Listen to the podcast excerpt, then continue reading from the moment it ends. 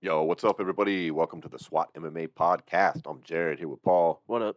coming to you from Las Vegas, Nevada. Today, we're going to be smoking and talking all about the UFC. We're going to recap the Apex fight night that saw Holly Holm get choked out. Rather surprisingly, we're going to talk about the BKFC, which saw Dave Mundell retain his middleweight title. We're going to talk about Francis Ngannou versus Tyson Fury in boxing. And we're going to talk about a potential opponent that would be legitimate for Francis Ngannou's first fight in the PFL next year. Before we get to the combat sports, though, you know what time it is. Grab your stash, fire it on up. Let's get into the weed of the week. Smoke weed every day.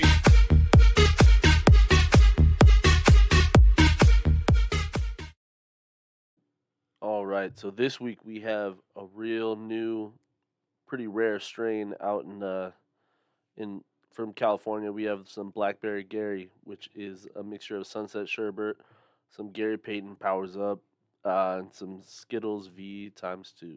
VX. VX to times two. Sorry. VX. Um, yeah. So this is a 50-50 hybrid, and it's made by Surge Cannabis. Um, so this one, what makes it like super rare is the Gary Payton strain that it is made with um, was finally selected from over what you say like two that yeah, two the hundred phenotype they two. used that they went on. They searched for over 400 Yeah. seeds. Four made it through, and two became mother plants. Uh, and then one they were able to fucking uh, make a harvest from Yep. and clone out.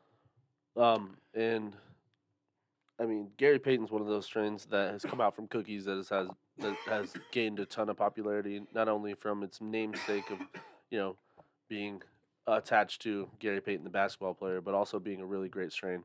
And uh, I think this is just one of those that take it to the next level. Yeah, It's this is really Surge nice Cannabis's debut strain. It came out in September of 2022, so just just a few months ago.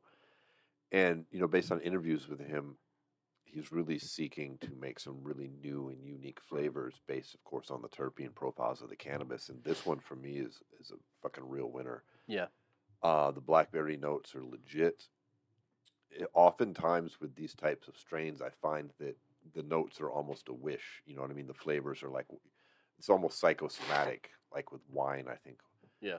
But this is almost reminiscent of a lot of the citrus strains, which have that strong orange. The Mhm. blackberry flavor on this is almost equal to the strength of some of those, like a Dole Whip with the pineapple and coconut flavors that you pull up real easily. I think this is a great entry um, if you like fruity strains. Yeah. And the balance, you know, you said it's a 50 50 hybrid, and I got to say that seems accurate in how it makes me feel. I get a nice balance between head and body on it. Mhm. I've been smoking on this. I got it, picked it up yesterday. Uh, really Yeah. pleased with that so far. We got some super sour diesel left over from last week too. We're gonna be smoking on, and I even got this pen here. This is um Some this is resonates cherry OG, which has a ridiculous flavor. Like the cherry on here. How did you describe it?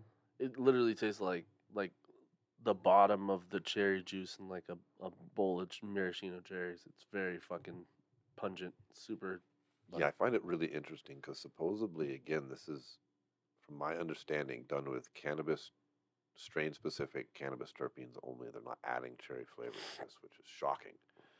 I would, I'm hoping on my other podcast to be able to sit down or talk to or interview somebody from Cannovative about this line of products to answer that question because I would really like to know.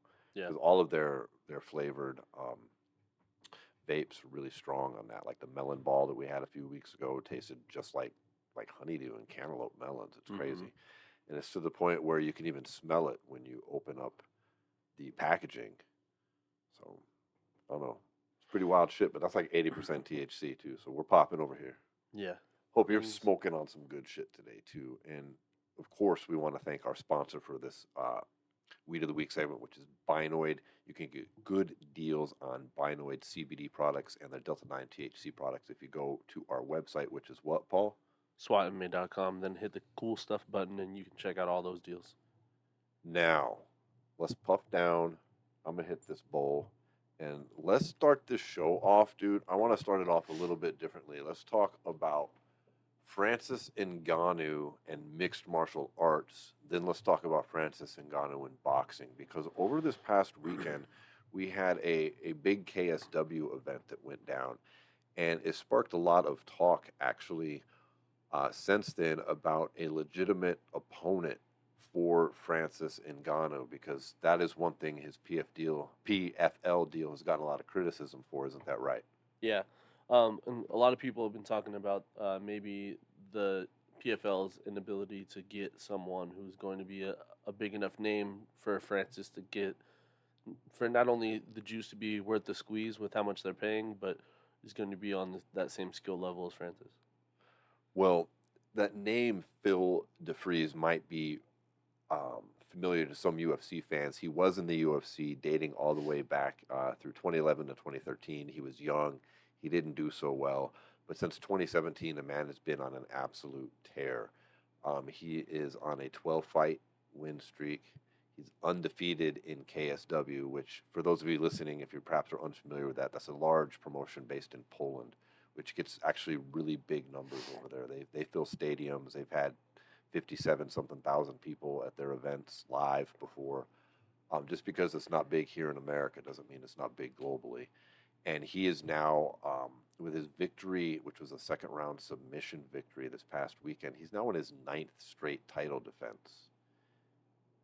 Well, it's impressive.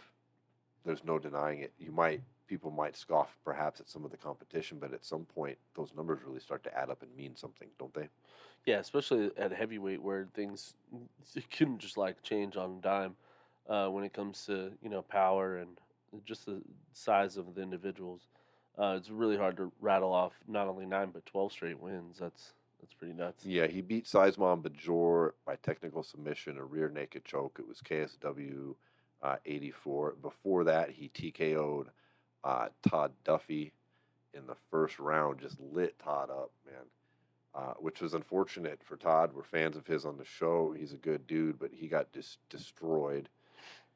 And he's got, if you go down his victories um, here on his Wikipedia page, and we've got TKO, TKO, submission, TKO, TKO, TKO, decision, decision, submission, TKO, submission, TKO, TKO, TKO. He's fucking people up. Yeah. My point. Yeah. He's a big boy. He's six foot four, around two fifty, and he's big enough in Europe that a cross promotion between KSW and PFL, which they've already shown interest in, could do a legit stadium show over there.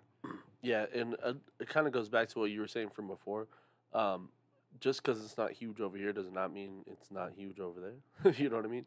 And uh, I think if you were to put that, like you were saying, in a stadium, it commercially would do pretty well. But I think like live gate wise would be a fucking wild, wild event. Yeah, I think it'd be a home run. They could probably do an 80,000 seat stadium. They were already talking about it. The owner of KSW has already proposed that idea. He's tweeting out pictures of the two, you know, uh, of DeFries and Ngannou and, Mhm. and calling for it. PFL has already indicated that they're open to this type of thing. Yeah. And they really need something like that with Francis, anyways, because it, at this point, based on what they have, we're resurrecting kind of over the hill guys like a like a Werdum. Mhm. You know, Well, and with that being said as well, I do think if you're talking about, you know, where the UFC is going with their like talent pool, I think that someone like Phil DeFries would, if not be fighting Francis next, could find himself right back in the UFC very soon if, you know, if this were to fall through. You know what I mean? This guy is on a tear and he's one of the best heavyweights in the world that is not necessarily getting to fight all the other ones, you know? Yeah, there's no denying it at this point, you know. Um, and I think that would be a great fight. So let's keep that on the radar here with Francis. I'm liking that his story is kind of shaking out for the good here. Yeah, it's everything he asked for. The first bits of criticism, they're already kind of falling away to the wayside, like it was he'll never get to fight. Now he's got to fight. There won't be anybody for him to fight in PFL. There's already somebody emerging, and there's still plenty of time to find somebody else. Yeah. You know, I, I feel that DeFries is a legitimate fight for him. That's not a. I don't think that's him fighting any type of tomato can.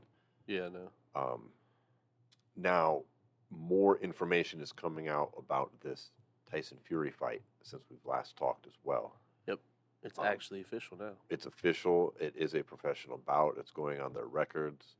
Currently, the WBC title is not up for grabs, which makes sense to me. Yeah, me too. There is not a mandatory challenger for Usyk. From what I have read, the Saudis planned big heavyweight showdown card they wanted to do in December. They've changed their mind and now they wish to do it in towards the end of the first quarter of next year, which is why all of this opened up. So we've got Usyk fighting his mandatory against Dubois. We've got um, Ruiz and Wilder angling for each other. Are they gonna do that now? They're they're yapping back and forth about it. Sounds They're each saying the other one didn't want that smoke. We'll see. interesting. And now we've got, of course, Fury doing the one off here with Ngannou. Yeah. Which is getting the typical criticism you would expect. But some of it, I think, has gone over the top. Oh Namely, yeah. Kevin Iole's criticism and now Chael Sonnen's criticism is just outrageous. I don't know if you saw his post earlier today where it. he is calling Tyson Fury a bully and a coward for making this fight because he's just going to kick Francis's ass so bad that um, only only a bully would do such a thing and a man who's scared to face you know it just it's nonsense. It's absolute nonsense. Yeah, um, I think it's all you know been put on by one Dana White. It's I Kevin Iole is basically a UFC shill at this oh yeah, he always has he? been.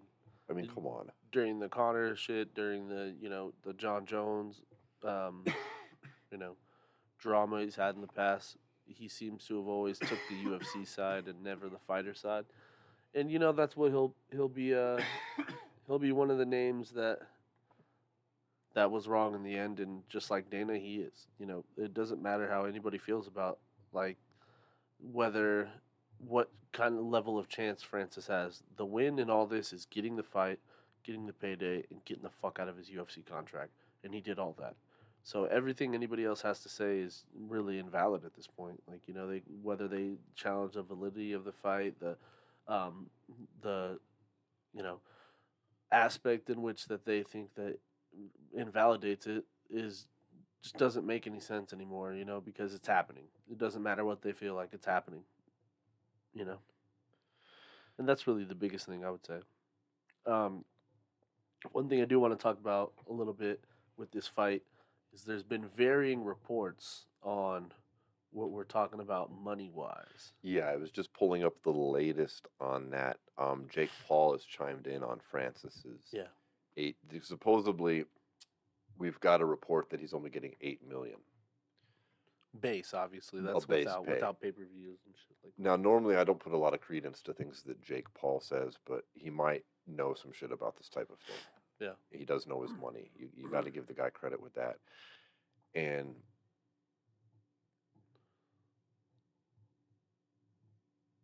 his fellow PFL signee and Nate Diaz upcoming opponent Jake Paul says that Francis Ngannou's takeaway is much more. In a recent tweet, Jake Paul said, "quote Francis is getting eight figures, not eight million.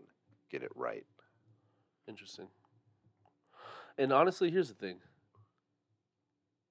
Eight million, eight figures doesn't matter because every single every single part of it is at least ten times more than what he was getting in the UFC.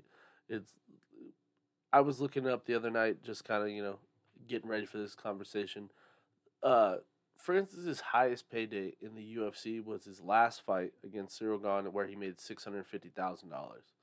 So it d- doesn't matter at this point if he's only making eight million dollars base. If he's making eight do- eight million dollars base and it turns into let's say on the back end 20 20 25 30 30 million dollars in the end that doesn't matter. It's still a win because what the UFC was paying him was so low and people want to come back and come back and go whoa 8 million doesn't make any sense. The UFC offered him a 10 million dollar contract yeah, they offered him a ten million dollar contract for five fights. So that's two million dollars a fight at best.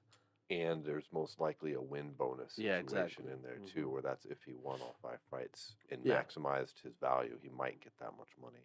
So with that being said, whether it's eight million, whether it's you know fifty million or anything in between, it, it's still a win. Now, the other person we have chiming in on this is his manager, um, who now look, mm. there is some vested interest in blowing these numbers up and, Yeah. and saying more than that that they actually are. But so take it with a grain of salt. But what he said was that he wasn't going to reveal the actual amount that Francis was getting paid, but it was without a doubt it was more than all of the money he had made in the UFC currently, plus more added to that all the money he would have made if he had signed the contract the UFC offered him and done as well as he could with that. The, sum from this payday is more than all of that combined, Okay.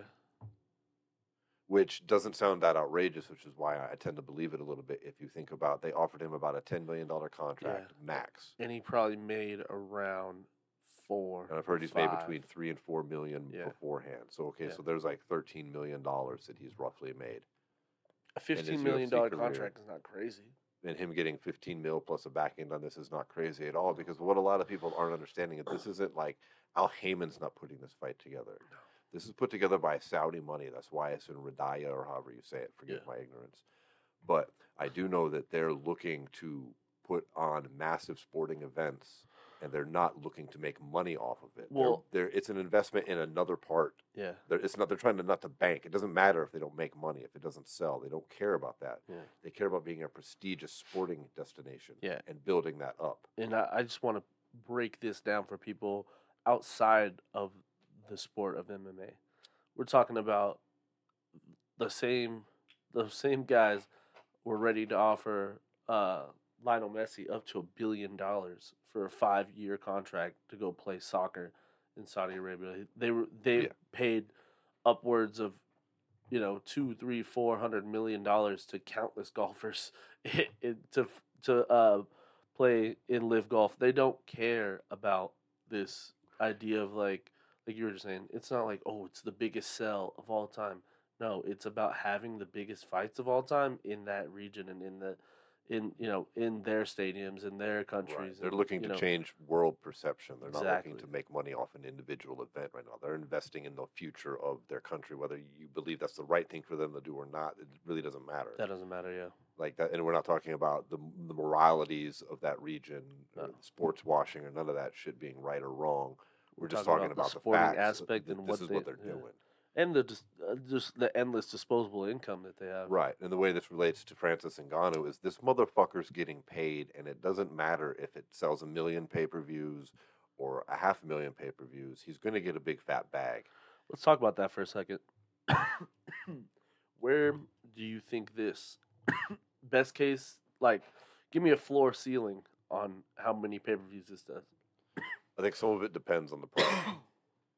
if they keep it around fifty dollars, I think that they shouldn't have a problem doing a half a million, and they should be able to do a million if this is promoted correctly. Yeah. I don't see why not.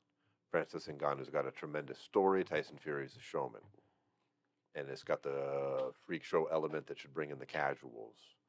I mean, Conor versus Floyd worldwide did something like six or seven million pay per view buys. Now they the they only talk about the pay-per-view of all time. four point nine million or whatever that was U.S. based, but worldwide, I know it, it did even more than that.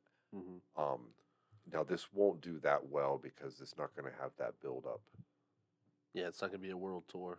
Like Conor is a special star, and Ngannou's not that guy, and neither is Tyson Fury for that matter. Yeah. But there Tyson is Fury's definitely close. something there. Yeah. Um. So give me a number, floor ceiling, I say it's going to do eight hundred thousand. and what's the lowest? It's the think it high. I'm a that maybe a mil. Um, three fifty. Yeah, I'd probably say around the same. I think it does like on the lowest of lows, it does like a quarter of a mil, and the highest of highest, I think it does like one point five. Because what we saw, and that would put it like somewhere in that top ten all time, right? Because yeah, something like that. You put it somewhere in there. Yeah. All right. So let's uh stick with a little bit of uh the boxing side of things. Let's talk about bare knuckle boxing though. Over the forty seven. yeah, over the weekend we saw Dave Mundell uh get Mike the Marine Richmond out of there in the second round in his first title defense under since he had won the belt. After the fight, calls out Mike Perry. What are your thoughts?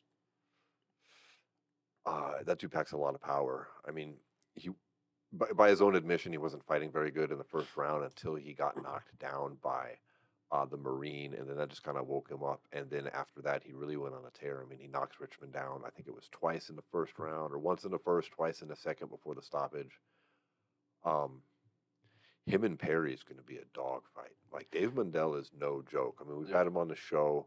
He's a real serious guy. He takes the fighting serious. He's a hardworking guy, and Perry is tough as nails, and they're kind of similar, not in their personalities, but in their uh, fighting abilities Yeah. and the power that they're packing. Mm-hmm. He might be able to fucking knock Mike Perry out, actually. Yeah, and I, I think it's going to be real interesting to see what they do to get Perry to back into the BKFC because he has talked a little bit recently about he's doesn't know if he's going back to BKFC, doesn't know if he's going back to MMA, doesn't really know Right. what you know what his next move is.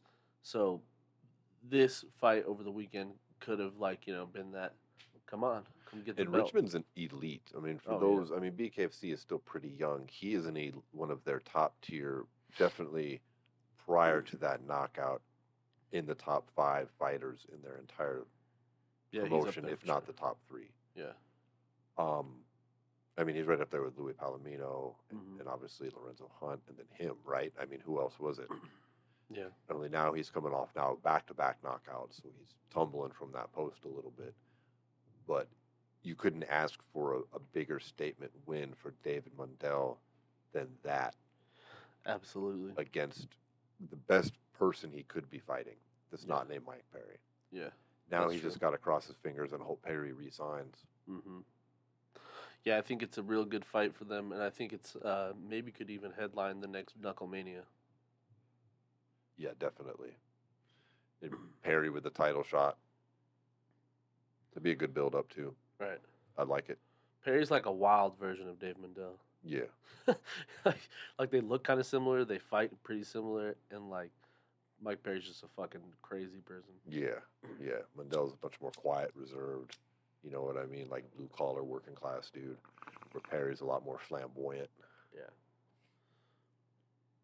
It's a good event overall, though.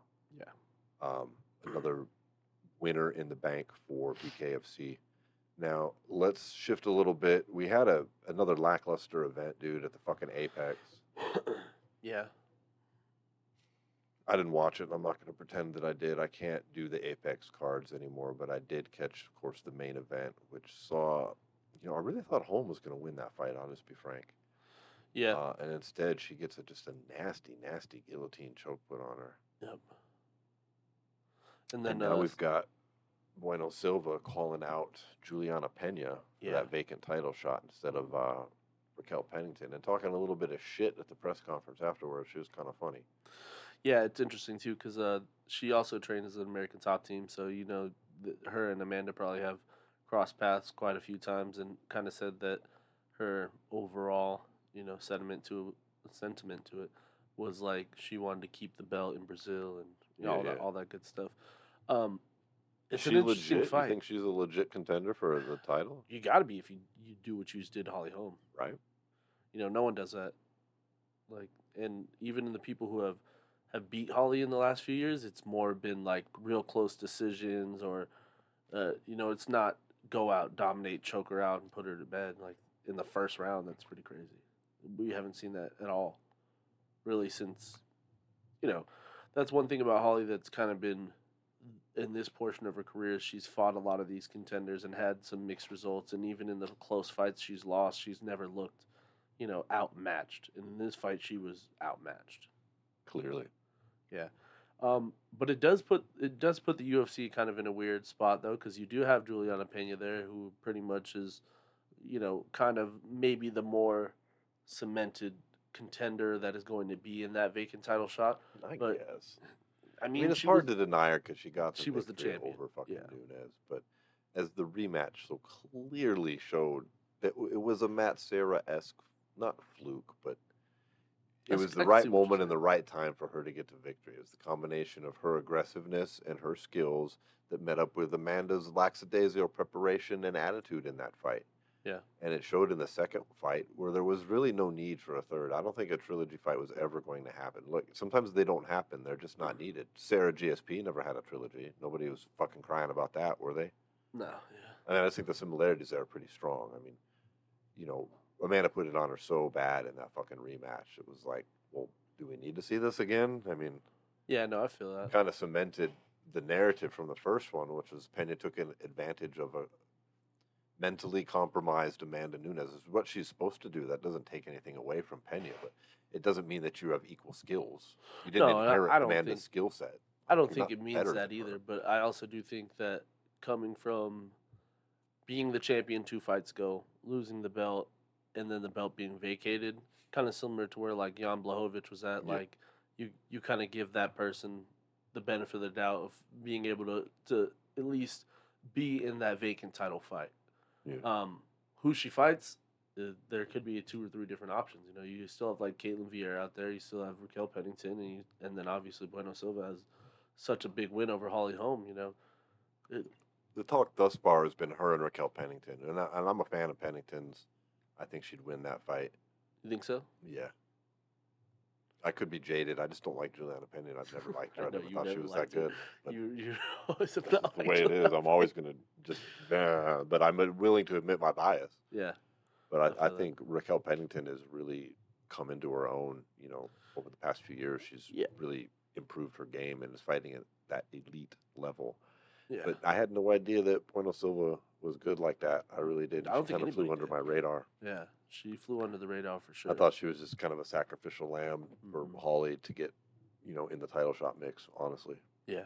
and now look, well, I believe she's five and zero in the UFC now. I- Yeah. I, I could be wrong. I'm, I'm pretty certain that was the numbers. I don't have them in front of me at the moment, but and honestly, she's kind of what this division needs. Is kind of something me and you had spoke about when Amanda retired.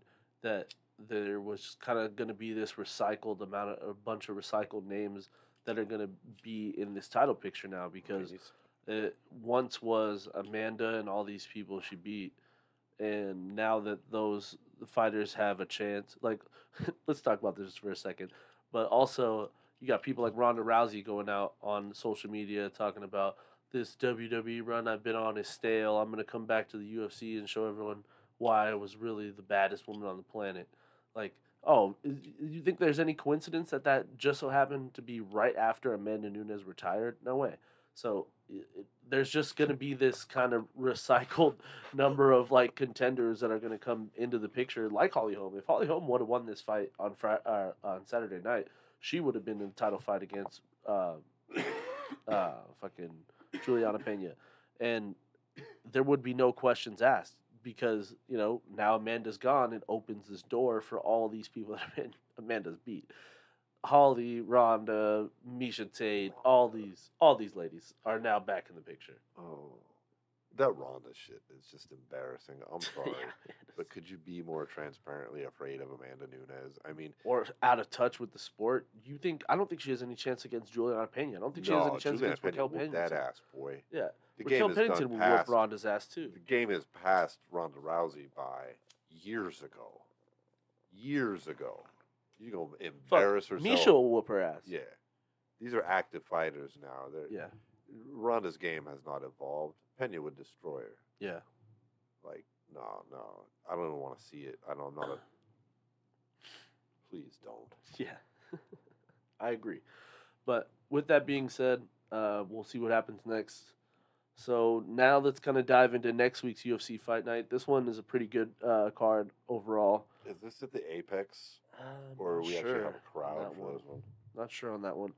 This is kind of a, a redemption card, though. If you look at the top, uh, we have Tom Aspinall taking on Marcin Tybura uh, in Aspinall's first fight since he tore his ACL, fighting um, uh, Curtis Blaydes in that big main event, which was going to kind of be, you know, the taking off point for him being in that title picture. Right now, he sits at number five. I think Tybura's number like eight or nine, something like that Mm, Um, yeah, yeah. it's just like a good chance for you know Tom Aspinall to wash that bad taste out of his mouth from that last fight with you know, losing by an injury TKO is is always kind of a weird thing in in the UFC because you definitely still lost, but it's you know circumstances beyond your own control. And um, yeah, and then also in the co-main event we have Molly McCann trying to get things back on track. So this should be this should be interesting for the top. I'm not going to pretend I know who her name, who her opponent is. It's a fighter. It looks to me with a record of you know 10, 8, and two that they're kind of bringing in in the hopes that Molly can It's a tune-up. get a little bit of a tune up in there. Yeah. There's nothing wrong with that. Honestly, I wish they did it fucking more in mixed Yeah, martial arts than real. they than they tend to do. So I think that's good for her. She's a good fighter. She's entertaining. Yeah. Um, and she always gives it a good go. Mm-hmm. So we've got Nathaniel Wood versus Andre Touchy Fili. that should That's be a a good one. fight right there. That could be a fight of the night candidate. You know, Paul Craig dropping back down to middleweight. He's always fun against Andre Muniz. That should be real, really interesting grappling wise, because you know you got Paul Craig, who's one of the best grapplers in all of mixed martial arts, and you got Muniz, who's a, a former world champion in in jiu-jitsu as well. So it's those kind of fights where it, it, there's going to be some some scrambling for sure going on. That should be interesting though for Paul Craig going back to 85 because I think that his biggest mistake when he would get into these, you know, fights at light heavyweight was he would come in just a little bit smaller than guys. I think we really saw that in his last fight against Johnny Walker. Johnny Yeah. Walker looked fucking humongous, and Craig looked like a middleweight. You know what I mean? And uh, so this should be a real interesting fight as well. How do you feel about the main event? I think Tom Aspinall is supposed to win it. I think he's supposed to go in there, keep it standing, get to KO. Tybura's a live dog though. That dude No, is very legit, Yeah. but this is a setup for Aspinall to prove he deserves to be in the title contention. Well, just speaking betting wise right now, they do have Tybura at a plus three thirty three underdog. Ooh. Yeah, and trust Oh. me, I, I, I as I see this fight, I see this fight as you do, as far as like Aspinall kind of getting back on track, and this is the fight to do it. But at plus three thirty three, I mean, it's not the worst bet in the world.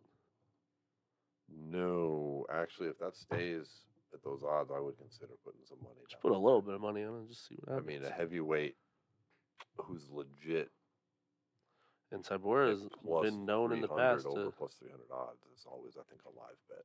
and in the past too, he's he's been known to be the guy who you know spoils the the big uh you know the hype train. I would say you know oh, he this did it is with from Greg the Hardy. O2 Arena. Oh, is it? Oh, sick. Oh, see, I didn't even know. That's so much better. Yeah. Okay. Well, and this that was when the last London card is when Aspinall fought la- uh, last when he tore his ACL. Yeah. Okay. Thank God. We're- That, that's a lot better. That explains why we got Molly McCann headline. I was like, why would they put Molly McCann in the fucking Apex? Oh yeah, no thanks. Yeah, that's a She's lot too better. live. She has too much too much energy for the Apex. She'd blow the roof off the place with nobody in there. Yeah, this is Tom Aspinall's chance here. Yeah, he's plus 330, minus 440 on Aspinall. Crazy, dog. I mean, it's crazy, but at the same time, Aspinall is a fucking good fighter, man. He's probably one of the most well-rounded heavyweights in the div- in the whole division yeah, outside of Jon Jones. legit too. He's got power. His his fight IQ seems to be good. He moves real nice. He's got jiu-jitsu too and Yeah, wrestling as well. it's number five versus number ten. Hmm. Yep. But the only thing that sucks is heavyweight at heavyweight is there's really no there's really no defined role to get yourself to a title shot right now. With jo- I mean, with Jones and Stipe announced now, like it's just weird because there that could be a double retirement moment where like Jones beats Stipe, jumps on the mic. It's like I've done it all. I've beat him. I, you know, beat the so-called greatest heavyweight of all time, and now I'm the greatest heavyweight of all time. Peace. You know what And I mean? Stipe could retire right then and, and. Stipe could be like, "Man, that sucked." Taking Stipe two. could win and he could yeah. retire. Oh, same way too. Yeah, it's been good. It's been great. Peace out. Yeah, either way, there's a strong chance that the UFC belt could be vacated after that event. hmm Which is crazy. There's just kind of this turning of the guard now, right now, in the, the UFC as a whole. We're starting to see some of the people that were so, you know, key in that that moment where the UFC became, you know, a real national like juggernaut of a sport are starting to, you know, just slowly but surely be gone. We're seeing every fight card, every fight night, every you know, every pay per view. It's just another guy gone. Another. To think Jose Aldo doesn't fight for the UFC anymore. Mm-mm. To think fucking you know all the guys, Robbie Lawler, you know possibly Jones and Stipe, Daniel Cormier, you know pseudo Conor McGregor. You know what I mean? You know what I mean? He's kind of retired, but not really. You know, like he's but yeah. yeah. It, it's just crazy because now like all these titles are going to be changing hands and new stars are going to be born. And I think Tom Aspinall has a real chance to be one of those stars. You know, yeah, he's definitely. he's he's good on the microphone too. He's he can definitely generate a crowd as we've seen in these last couple uh, fight nights he has headlined over there. It's drawn wild, you know, crowds that have made everybody appreciate him even more since COVID, you know, times to now. Um, so yeah, I think this is a huge chance for him. And to round out the show today, let's we were talking about right now vacated titles. Unfortunately, we have another vacated title in the UFC as Jamahal Hill tore his Achilles over the weekend and had to vacate his light heavyweight title. He actually tore it during International Fight Week. News didn't come out for a minute. Playing a fucking pickup basketball game against Daniel Cormier. Ugh. it's just even worse. Jeez. But let's talk about it where it kind of leaves the division. So we have Yuri, who's we don't really know what his status is medically. I And he's definitely not coming back in the next 30 days or anything. No, we yeah. can't book a fight with him. and then we have this fight coming up in what two weeks from now. Yep. That is basically supposed to be hi who he fights for the vacated title, which is Jan Blachowicz versus Alex Pereira. This is a two, yeah, obviously it's a 205, but this is Pereira's debut at 205. Which begs the question, though, with that being what everyone, including the UFC, has called the number one contender fight, why don't you just make that for the vacant title and then we move on and that winner fights The only thing that I've heard against that argument right now is that these two fighters have been preparing for a three round fight and you'd be bumping it to a five on And like that's- two weeks' notice. and that's That's the also only downside I've heard. Yeah, and that's also what we have heard. Well, that's also why we saw someone who is Alex's teammate in Glover Teixeira back out of that original fight uh, versus what was it? He was going to fight Jan or he was going to fight uh, what's that Brit or not British guy, the Dagestani guy. Yeah, Magomedov. Uh, yeah, Magomedov in you know, a couple months back when Hill ends up winning the title. right. Um, Right. So now I, I, know, I feel like we're right back where we were at, though. You know, it's like, do they do it? Is it worth it? Well, what about Jan Blachowicz versus Alex Pereira for that title? Does Alex deserve that shot? Think about it for a second. With his, what is he, seven and two in all of mixed martial arts, coming on his second, third title fight? That'd be pretty wild. I mean, he won the title, then he loses it. He doesn't get the rematch. Goes to light heavyweight, walks his way into a title shot yet again just by bad luck for Hill. What if he were to win? then he deserves it. Wouldn't that be crazy if he beats Blachowicz? I think that's a tough out for him, anyways. But then again, maybe not. Maybe he's so fucking good. And did you ever wonder how he made 185? That's I what mean, I'm saying. did you ever look at that man and go, I don't understand what's happening here? Yeah.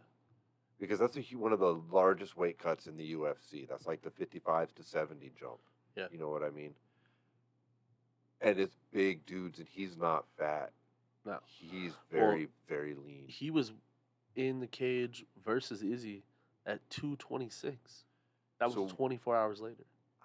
Like, how compromised was that man? And I'm not trying to take shit away from Izzy at all. It's not what I'm saying. I'm just saying, how compromised has he been at 85 that maybe we don't even know? Maybe he doesn't even know. I mean, he could come in at 205 and be a whole different fucking beast because, like, he's fully hydrated. Yeah. He's possibly even bigger, Yeah. and he could unleash hell on Blachowicz. Hmm I mean, what if he goes in there and KO's the dude that fucking beat Itty, Izzy at his venture into 205. I mean, it just opens up the whole chapter of their rivalry again. Oh yeah, it opens the tr- oh, Because of who he Pandora's beats. box you know what I mean? fights, he beats the guy who beat Izzy. hmm Oh fuck, bro. and then Izzy really has outside of Dricus. Once he were to fight Dricus and win, there's really nobody outside of like Strickland and Bo Nickal, I guess, that that really like you know could make any kind of sense. Like Chimaev, Pay-per-view wise, yeah, but is he even an 85? We don't even Who know. knows? That Um, on ice. and that just begs the question, you know, like why don't they run it back at 205? Izzy wants. He's always said he still wanted to go back to 205 eventually. I would think Izzy would want to get these fights back because he can feel Yeah. as happy as he can about those that victory, but he's still down in the series. Like Yeah. if we were doing this as a scoring as a series, like in playoff sports, he's lost. He's, yeah, was it three to one? something like that.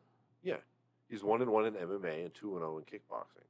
Yeah, So he's down three to one against this guy. You'd think Mm-hmm. he'd want to fucking at least do the rubber match in MMA. You Yeah. know what I mean? hmm